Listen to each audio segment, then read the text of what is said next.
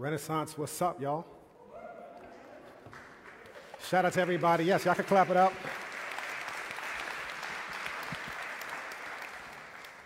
Shout out to everybody with us online and everybody with us in the building. I like those sneakers, G. Those are, those are kind of fly.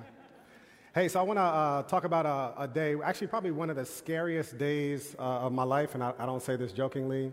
It was about uh, probably 11 years ago now, and uh, I was in a hospital, not for me, but I was actually with my late wife, and we were waiting to get some news about uh, her upcoming, um, uh, the test that she just took, and how her progress in chemotherapy was going. And man, it was like Saturday morning, and I knew the results were coming out that Monday. And I, I, I, don't know what happened, like what kicked it off, but I just started to feel like I was having a heart attack. Like, um, man, I just couldn't slow my breathing down. I broke into like a full sweat, and I was having chest pains, and I was like terrified. And the more uh, terrified I get, I got, the, the worse the breathing got, and it was just a really compounding effect. And the best way I know how to describe it was that like I was really looking for the off switch and say, Jordan, you're bugging, but I, I could not find it at all.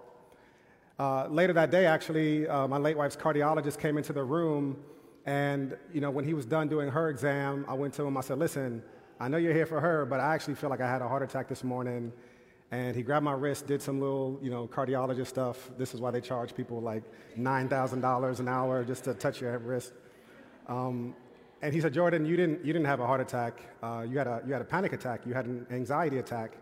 And I was like, nah, I, don't, I, don't, I don't even know what that is, doc. Like, that's, I had a heart attack. Like, my chest was pounding. I was sweating. I don't know how good you are at your job, but I just had a heart attack this morning.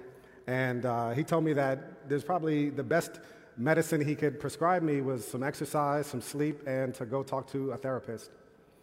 Uh, that scenario, while not as bad in future events, I've, I've, had the same thing happen to me a couple of times. The most recent one happened again, uh, actually at the beginning of the pandemic, uh, when we were trying to decide whether or not we would cancel service.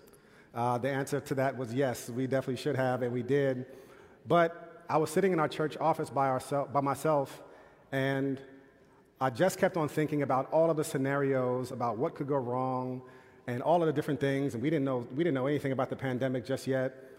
And it happened again. Like I just felt like my heart beating, and I was trying my best to catch my breath. And I felt again like I was having a heart attack. Now, May is Mental Health Awareness Month, and there's so many times in particularly communities of faith that we just don't discuss the realities of what mental health looks like and the challenges and the struggles um, for people that you might not know from the surface.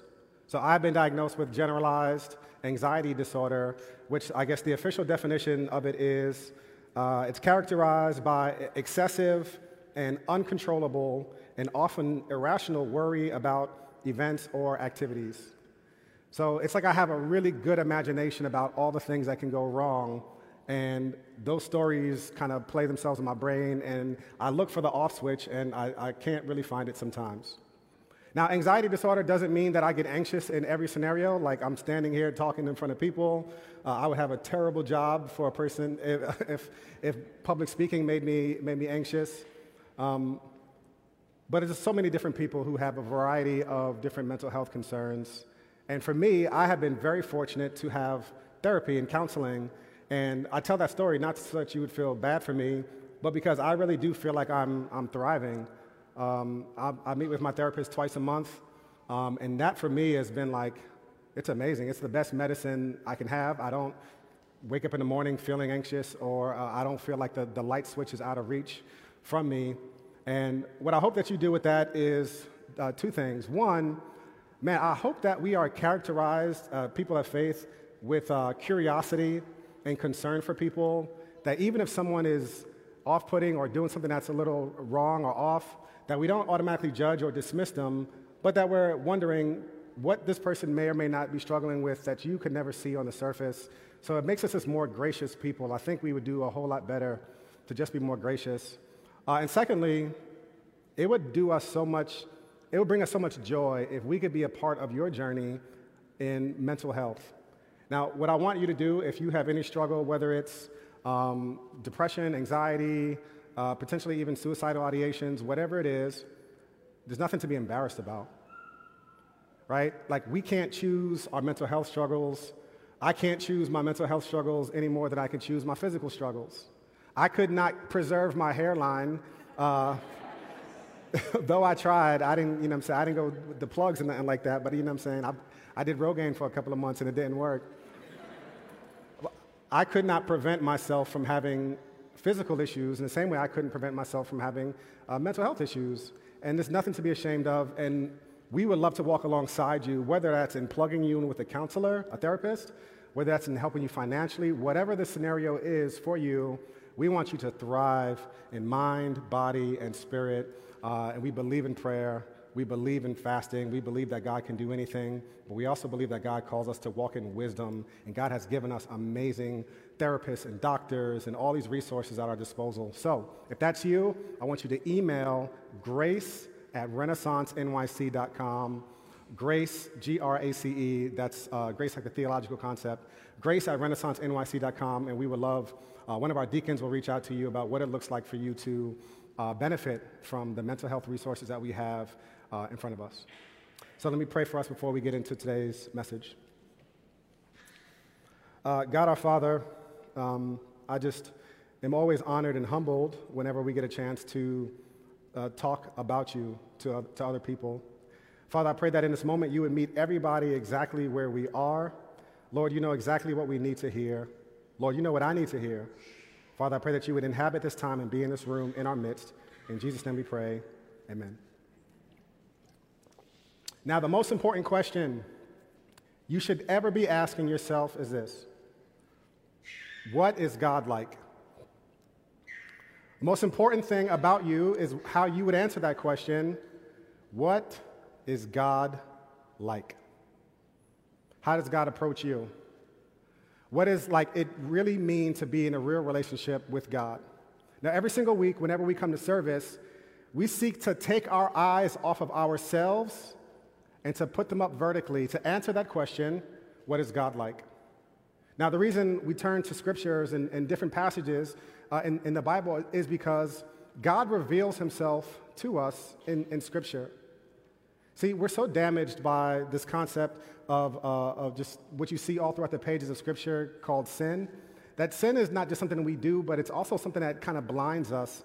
So we can't even really make out what God is like fully. And the best way to understand what God is like is to turn to pages in Scripture and let Him reveal uh, to us what, what He is like. And today, as we're continuing in our series in Exodus, uh, we're looking at a scripture about uh, a concept called mercy. Now, we touched on this a little bit last week. Uh, if you were to be reading through the Bible in a year, uh, you should have been through Exodus by now because it's May. And if you ain't through Exodus, then you ain't going to get there. Let me just be the first to tell you. Uh, and if you were to read through the book of Exodus, uh, you'll hit up like a big chunk, and there's a big chunk in these pages where it just talks about the construction of this tabernacle. Now, the tabernacle was a place where God would meet his people, and there's this entire set of instructions on what kind of wood you have to use, the poles, the priests, their turbans, and all of these ornate details. And there is a really, really, really vital detail that's included in Exodus 25 that I want us to, to look at. Uh, it gives us one small snippet here in Exodus 25, but it's actually a theme that we see all throughout Scripture. And here's what it says in verse 22 it says, I will meet you there. This is God speaking. I will meet you there above the mercy seat, between the two cherubim that are over the ark of the testimony. I will speak with you from there about all that I command you regarding the Israelites. So God is speaking to Moses, and he says, Moses, the places, place where I'm going to meet you is above the mercy seat.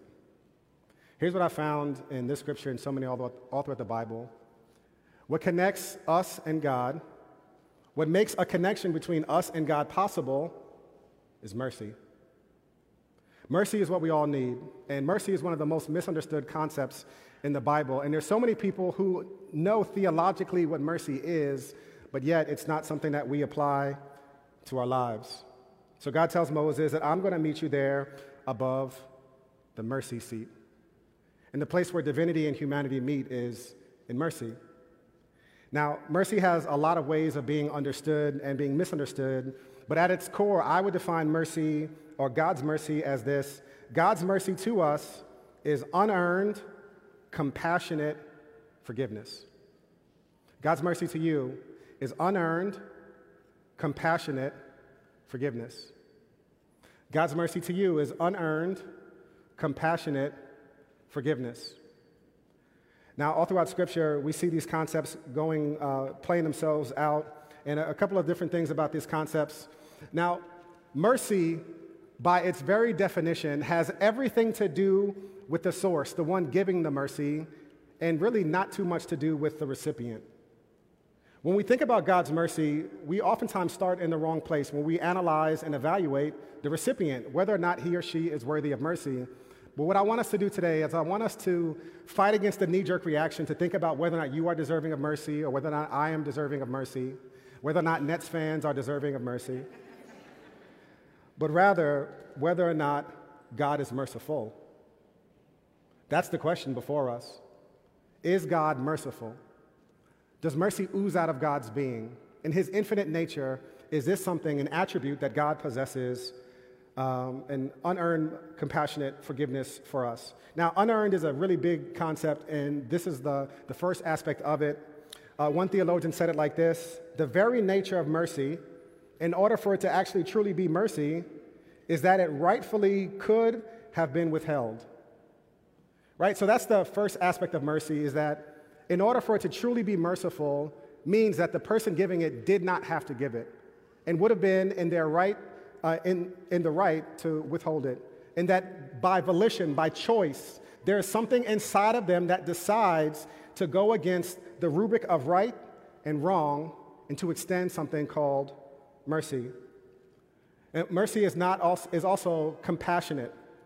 Uh, mercy is intended to bridge the gap whenever there's been a fracture. So, when there's been a wrong in a relationship, whether that relationship is personal or whether that relationship is professional, mercy is required to bridge something where there has been a breach and a break. God, when his, in His mercy towards us, it's not about a destination, it's not about theology, it's about you. God wants to bridge the relationship between us and Him. And God takes a step towards extending mercy to us. And mercy is also its forgiveness. Now, the way that you and I, sinful people, can come to a holy, perfect, righteous, and just God, we can't come any old way. The only way we can approach God in His holiness and His perfection is through, through mercy, that God actually um, wipes our slate clean and forgives us. Now, I don't know if you've ever been around someone if you owe them money, right? But like it always feels weird if you're around somebody who, if you owe them money like, y'all could be going out to eat, and you know you owe them like $30 and you haven't paid them yet. And like, you're hungry? You're like, nah, I'm about to just drink this water. I'm, I'm straight, man. I'm... Uh, until you repay them, it just feels awkward between you. I think the same concept is true with us and God. That if there were still a debt that was hanging over our head, you would never truly be able to rest and be in God's presence. If, God, if you owed God a debt, like if God still required something of you that wasn't paid in Christ, then you and I would never truly be able to be in God's presence. And God tells Moses he wants to meet with him at this mercy seat, acknowledging that it, it is certainly unearned and compassionate, but it also truly is forgiveness, that God has made a way for us to stand in his presence, and it hasn't happened through us. We see it happening through, through Christ. Now, one of the things that's really interesting about my job and profound and probably a, a real deep joy is that I get to be around couples at every stage in their relationship. So I'm around when they're dating and they like each other um, and they share the french fries at dinner. Um, and they're like, oh, no, no, it's cool. We can share the fries, you know. You can just take 75% of them. I just want to look at you eat. I just want to look at you eat the french fries. It makes me full just looking at you eat, eat them. And then the relationship gets real and they, you know, start meeting the folks and meeting the parents and the in-laws and all that good stuff. And uh, I even uh, get a chance to marry some folks. And I, I know who the criers are I know who the criers are during premarital counseling. I'm like, we don't even have to, to wait until, we, until you get to the altar. You're not even going to make it uh, three steps before you start crying. Uh, and I also get to, unfortunately, be a part of, um, man, real hard stuff in people's relationships. Uh, stuff that, man, this has been like real damage. And I, I was talking to this one um, couple a couple of years ago, and there was no safety concerns, so it wasn't anything where um, there was any abuse or anything like that. But there was like some serious breaches happening in their relationship. And I'll never forget talking to them. And this was the type of situation to where if we told 100 people and said, oh yeah, they're going to end it, or he, you know, that, that person's going to end it, you would have never been like, oh man, they're crazy for ending it. Like everybody would have said, oh yeah, you're in your right. You have the right to just, this is, you know, party done. Like this is done, bro. Like this is, this doesn't need to go on anymore. And I'll, I'll never forget having conversations with them and hearing the person say, I'm going to extend them mercy because I believe in what we have built. I believe in them uh, and this power of redemption that they believed in. And their marriage is now a, a sign and wonder to God's grace and His mercy to me that I, have seen uh, in, in life because of that. It was one million percent unearned. It was one million percent compassionate because this person was thinking about the other person, and it was forgiveness. It was wiping the slate clean, not requiring that debt to be repaid. Now, these are sinful people that are doing this.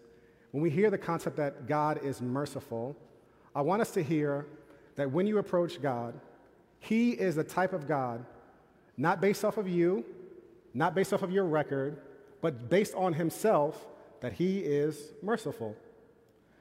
The thing about mercy is that mercy is always about the source, never about the recipient. Mercy is always about the source, and it's never about the recipient. The person choosing to give mercy is always choosing to forgive a real wrong, and whether or not they do that is based on them, not you. How God deals with you is not based off of you, it's based off of Him. God is not waiting in heaven for you to read your Bible on Thursday morning to decide whether or not to be merciful. He's not like, well, how long did she read? A psalm? That's it? That's all we're going to do is a psalm? That's how good I've been, just one, a short one? Uh, God is not doing that. God is merciful. Now, the best way to understand God is through His Word that He gives to us, and we see this in so many different places. If you do a Google search on God's mercy, you will be blessed. And actually, I, I really recommend this. If you're struggling with the concept, Google it. Go to the big G in the sky, Google, and, um, and Google scriptures on that concept or that topic, and let God's Word wash over you like hurricane floods. Read so much of it that you are just lost in whatever uh, God's word is telling you for that day. And here's a couple of scriptures that I want to uh, want you to consider this morning uh, how God wants to be described for himself. Joel 2 and 13 it says, "And rend your hearts and not your garments. Return to the Lord your God, for he is gracious and merciful, slow to anger, and abounding in steadfast love." and he relents over disaster. Psalm 103 8 says, The Lord is merciful and gracious, slow to anger, abounding in steadfast love. Romans 5 and 8 says, For God, but God shows his love for us in that while we were still sinners, Christ died for the ungodly. Now, there's a word that was listed in two of those scriptures called abounding. It means that God got it. In Ephesians 2, uh, the, the scripture writer Paul says that God is rich in mercy. He's rich in mercy. Uh, now, you know, uh, thinking about rich people, uh, we have a couple of friends who are very wealthy. Uh, not my friends, my friends are mostly degenerates. My wife's friends, they are, a couple of them, they've done quite well for themselves. And um, to hang out with them, when you hang out with rich people, you're like, uh, I can't do it. I can't do it like they do it. I got a check-ins and I got a savings, and the way my bank account is set up, uh, I just can't. I, I, can't ball out like that. Um, we were hanging out with some of her friends one night, and we went to this one spot, and this was pre-COVID when you were allowed to be around people for real. And um, you know, we get there. It's a nice night, no kids, and there's a line of like four people. Uh, her friend was outraged. He's like, "I'm not waiting in line." pulls out a black card and is like, yo, how much for a table? I'm like, oh, that's, that's what we doing today. We just going, we taking the black card out. Now, rich people do stuff that I couldn't do and wouldn't do. Because the next morning, I would have woken up so miserable that I did something for no reason, like try to buy a, a table. Um, but he's rich. And he did it, and he just swiped it so confidently. Like, here you go, swipe it away. Didn't ask the prices, eh, none of this. And this is what rich people can do. God is, he's rich in mercy. He's rich in it. He swipes. He don't even, he don't check his account. He doesn't ask when the billing cycle is, is, is, is it's coming up next. God just swipes. Because he is rich in mercy. And mercy is about the source, not the recipient. Now, mercy is not cheap. I don't want to hear anybody, uh, I don't want anybody to hear me make mercy to be out something that, that, that's cheap because mercy certainly is, is not cheap. Uh, God's mercy for us is, and God's forgiveness to us is very, very costly, actually. It actually, in one writer in 1 Peter, he talks about that don't you know that you were redeemed not with the blood of bulls and lambs and goats, but with the precious blood of the Son of God. If you really wanted to nerd out theologically, uh, go back to Exodus and see what this foreshadows in Scripture. Uh, this scripture in Exodus 25 22 about the mercy seat actually points to the person of Jesus Christ coming. In John 20, it says this uh, Mary Magdalene uh, had come to the tomb of Christ only to find it empty. As she stooped down to look in, she saw two angels in white sitting where the body of Jesus had lain, one at the head and one at the feet. Now, back in Exodus, there were, there were two cherubim that flanked the mercy seat, looking at each other. And cherubim were angels, these golden angels with these wings that were covering over the mercy seat. And we see this fulfilled in Christ that no longer is it just an ark that is in a tabernacle, but it's now two angels looking into the tomb, the empty tomb of Christ. For, and, and what Exodus does is it foreshadows for us the mercy we find in Christ. God's mercy given to us was, was not cheap. It was given to us in the person of Jesus. Uh, but I, I, still think uh, we, we struggle with this concept of mercy for a number of reasons. The first really big reason is this that we have been in so many unmerciful relationships. So many cold, calloused, harsh, uh, vindictive relationships. Now, some of these relationships were the ones that mattered the most to us when we were young it was our parents, and there was just no mercy to be found. It, might have been presented as for your good. We want you to do well in school, and we want you to do these things. But your dealings with your parents might have just been extremely unmerciful. And to hear that God is merciful is difficult to compute and to put into your life because it just doesn't add up. All your life, you, you've known a compassionless approach to you, and it's either you did the right thing or you did the wrong thing and you were punished or you were given rewards accordingly, but it wasn't about receiving mercy from a parent. It, it might have been a parent, it might have been in any number of relationships where we have learned through our lived experiences that mercy is not something that we should be expecting. So to hear God describe himself as abounding in steadfast love, rich in mercy, it's difficult for us to compute it. So that, that's one end in terms of the experiences of our life. But I also think theologically, we just have the wrong approach to basically every topic in, in the Bible. In every single topic in the Bible, we always start with ourselves. Today's message, in preparing for it, I spent so much time thinking about this concept of mercy through my lens and whether or not Jordan deserves mercy. So, this past week, last Sunday, I taught on uh, what it means to spend time with God. And I was like, this is your greatest. And I looked at the camera and I pointed. This is your highest obligation, your greatest joy and reward, and a bunch of stuff. And Thursday, it was like, well, uh, I overslept and I had to do this and I had to do that. And before I know it, even though I'm the one talking about spending time with God and making it your highest priority, I was at the office, trapped in a million different Zooms, um, and missing out on the very thing I just said to do. And when I looked at the concept of mercy for me, I'm like, yo, I don't deserve it. But mercy is about the source not the recipient. All of us approach topics like this and whether or not you deserve mercy. You evaluate whether or not you would forgive someone based on whether or not you think they deserve mercy. And that's because we have a human centered approach to almost every way that we approach God. And our human centered approach always starts like this we ask ourselves the question of, What did I do? So we start with, What did I do? And it's usually some combination of something you were not supposed to do that you did, or something that you were supposed to do that you didn't do. And from there, we go into a self loathing cycle where from there we'd say, well, if I did this, then this makes me this. So for me, I preached on the presence of God and spending time there, and I missed a day or two, and um, I said, I'm a hypocrite. I am a hypocrite. I'm the type of person that would stand on stage and, and preach, and then I would, I would let the busyness of life overcome me as well. And well, then who is, so then the third question we ask after that is, uh, well, what has God done? Right? I'm like, well, God is, you know, kind of distant from me right now. If I can work hard enough, I'll get back into his presence. And then when I answer the question last, who is God? I think to myself, well, God is, he's there, he's real, but I, I just don't know what the answer is. Scripture always calls us to reverse that order. Never start with yourself. The purpose of life, the purpose of scripture reading is not so you can think about you. It's not so you can think about what you have done, but rather to take our eyes off of ourselves and put them on God.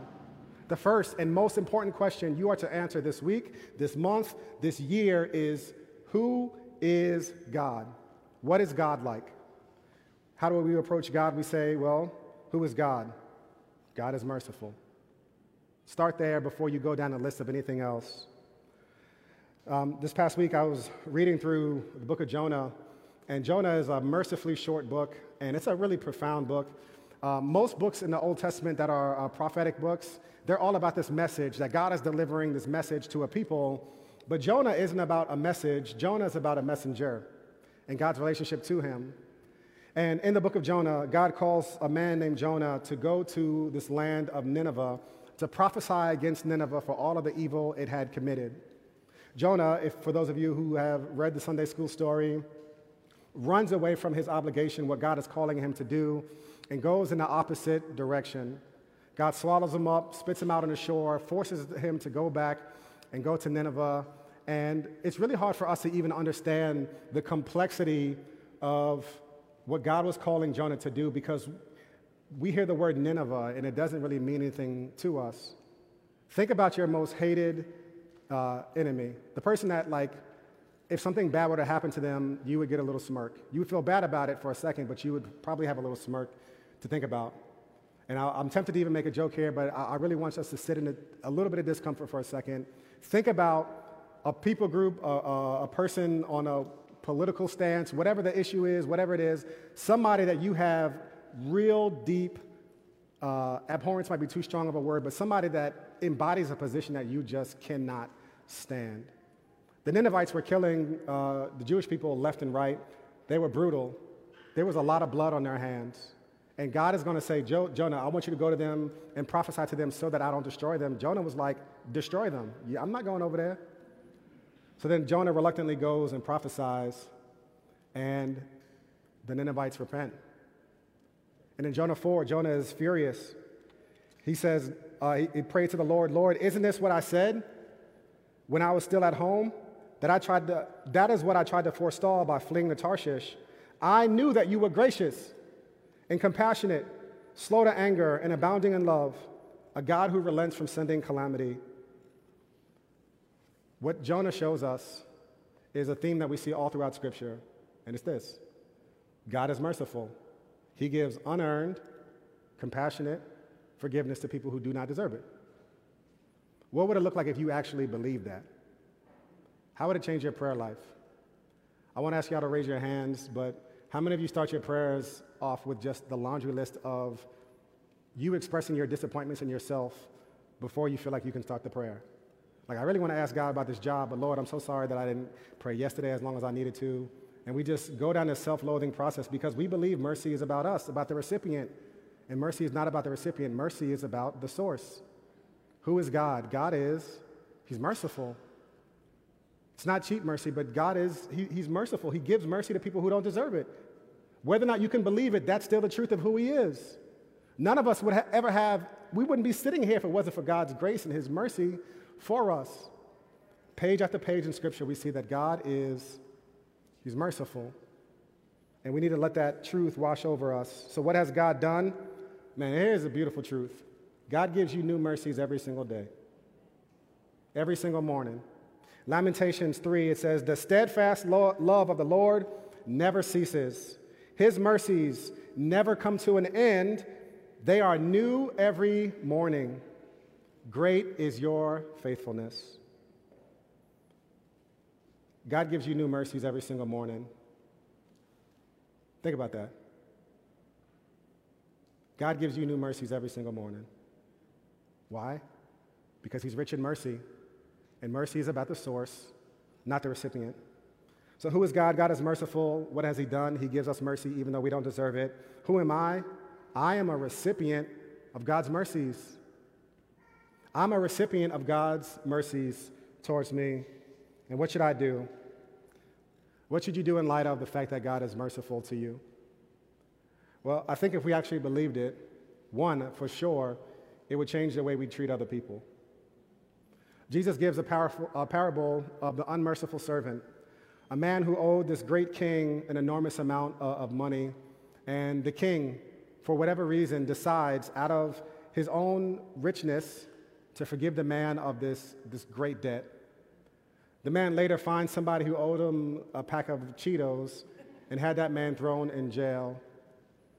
And Jesus said the king, when he found out through the man who he had been forgiven in, in jail, and what that story shows us is that we live in a, a prison of unforgiveness and unmerciful behavior when we refuse to truly interpret what it looks like to truly receive this great mercy from our King. Now, the main reason that people are leaving the church and Christianity has nothing to do with whether or not Jesus was the great high priest Melchizedek or any deep teaching in the Bible. They leave because Christians are hypocritical and they're mean as rattlesnakes. We can call it whatever we want to call it. We can call it, ain't nobody gonna chump me, or this, this, and this. God doesn't want me to be no fool. But we just lack mercy. We're not known as merciful people. How is it that we are in relationship with a merciful God who gives us new mercies every single day, and you don't give mercy to other people? One of my friends was joking around. His wife um, uh, got a job at a bakery, and he was like, You thought uh, packing on COVID pounds was tough eating Cheez Its. Imagine if your wife was bringing home cupcakes every single day. Um, every morning he'd wake up and there'd be more cupcakes on the counter. Now, what would it look like to have a cupcake on the counter every single morning and you never, like, you just never eat it? Like, would you believe somebody that he really was like loving his food in his bakery and he didn't have, he didn't gain the, the, the quarantine 15 a little bit? I, I don't believe Christians that say they truly are in relationship with God and that they are unmerciful. They have yet to taste the goodness and the mercy of God. We have yet to let that wash over us, to compel our hearts to actually treat people differently than they deserve. That is a message of the gospel that God treats us differently than we deserve. And that is the good news of the gospel. So, one, I think it calls us, calls us to be merciful. Jesus says in Luke 6, 6 and 36, He says, Be merciful just as your Father also is merciful. Be merciful, just as your Father is also merciful. You know, I've realized this, this past week, thinking about all the ways that I'm not merciful, uh, and I really don't have mercy, and probably the main way that I see this playing out in my life is that I struggle to celebrate with other people when they have good things happening to them because I'm, I'm evaluating it whether or not they deserve it. Now, over the years, I've gone from being the younger brother in the prodigal son scenario to being the older brother. Uh, in the story of the prodigal son, there, is, there are two sons, and the older hears that his father has slain the fattened calf, and they're having, they got, uh, they're having a, an amazing party inside, and the older brother is outside. He will not go in the party because he doesn't believe that his little brother deserves anything uh, good to happen to him. What has he done to deserve the fattened calf? All these years I've been doing all of this, and you, didn't, you never slain the fattened calf for me. We had halal like twice, but you didn't do anything like this for me. I struggle to celebrate with people, and it's because I don't really believe in mercy. If I truly believe that God does not treat me according to the way my sins deserve, then I'd be able to celebrate with other people. But there's a deep part of me that really wrestles uh, with that. And the last thing I want us to do this week is I want us to pray like mercy is real. I want you to pray like mercy is real and tangible. And in mercy, God's mercy, is not about the, the, the recipient, it is about the source, it is about Him. There's a scripture in Hebrews 4 and 16 that says, Therefore, let us approach the throne of grace with boldness, so that we may receive mercy and find grace to help us in the time of need. God being merciful means that you can come to Him with boldness. Now, there's a couple people in my life who do very bold things, borderline disrespectful, depending on how uh, you look at it. Uh, it's mainly my children. They're very disrespectful. Uh, my youngest, who's three years old, if you see him, he's never missed a meal. Like he walks and his stomach is just out, like here. He's a solid dude. He loves to eat. And if he sees you eating something that he wants, he takes it. He doesn't ask. He walks to the plate, takes it, and starts eating it. Sometimes then he'll just make you feed him the very thing you were just enjoying. Now, who has the boldness like that? A child. See what great love the Father has on us that we shall be called the children of God. Oh, see what great love the Father has for us. I want us to pray like mercy is, is real, like God is truly merciful, like God truly has wiped our slates clean and forgiven us, not because of us, but because of his great love for us in, in Christ. Let me pray for us. God our Father, I am grateful for your mercy. God, remind us afresh. Let us know how real it is. Make that truth real, not just in our heads, but in our hearts, of how profound you are, that you give mercy, that you are merciful. Help us to keep our eyes fixed on you, Lord, the author and the finisher of our faith, and not on ourselves. In Jesus' name we pray. Amen.